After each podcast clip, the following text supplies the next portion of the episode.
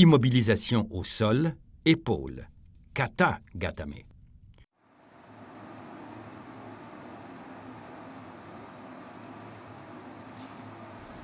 Il faut contrôler le bras du partenaire en le rabattant vers son visage.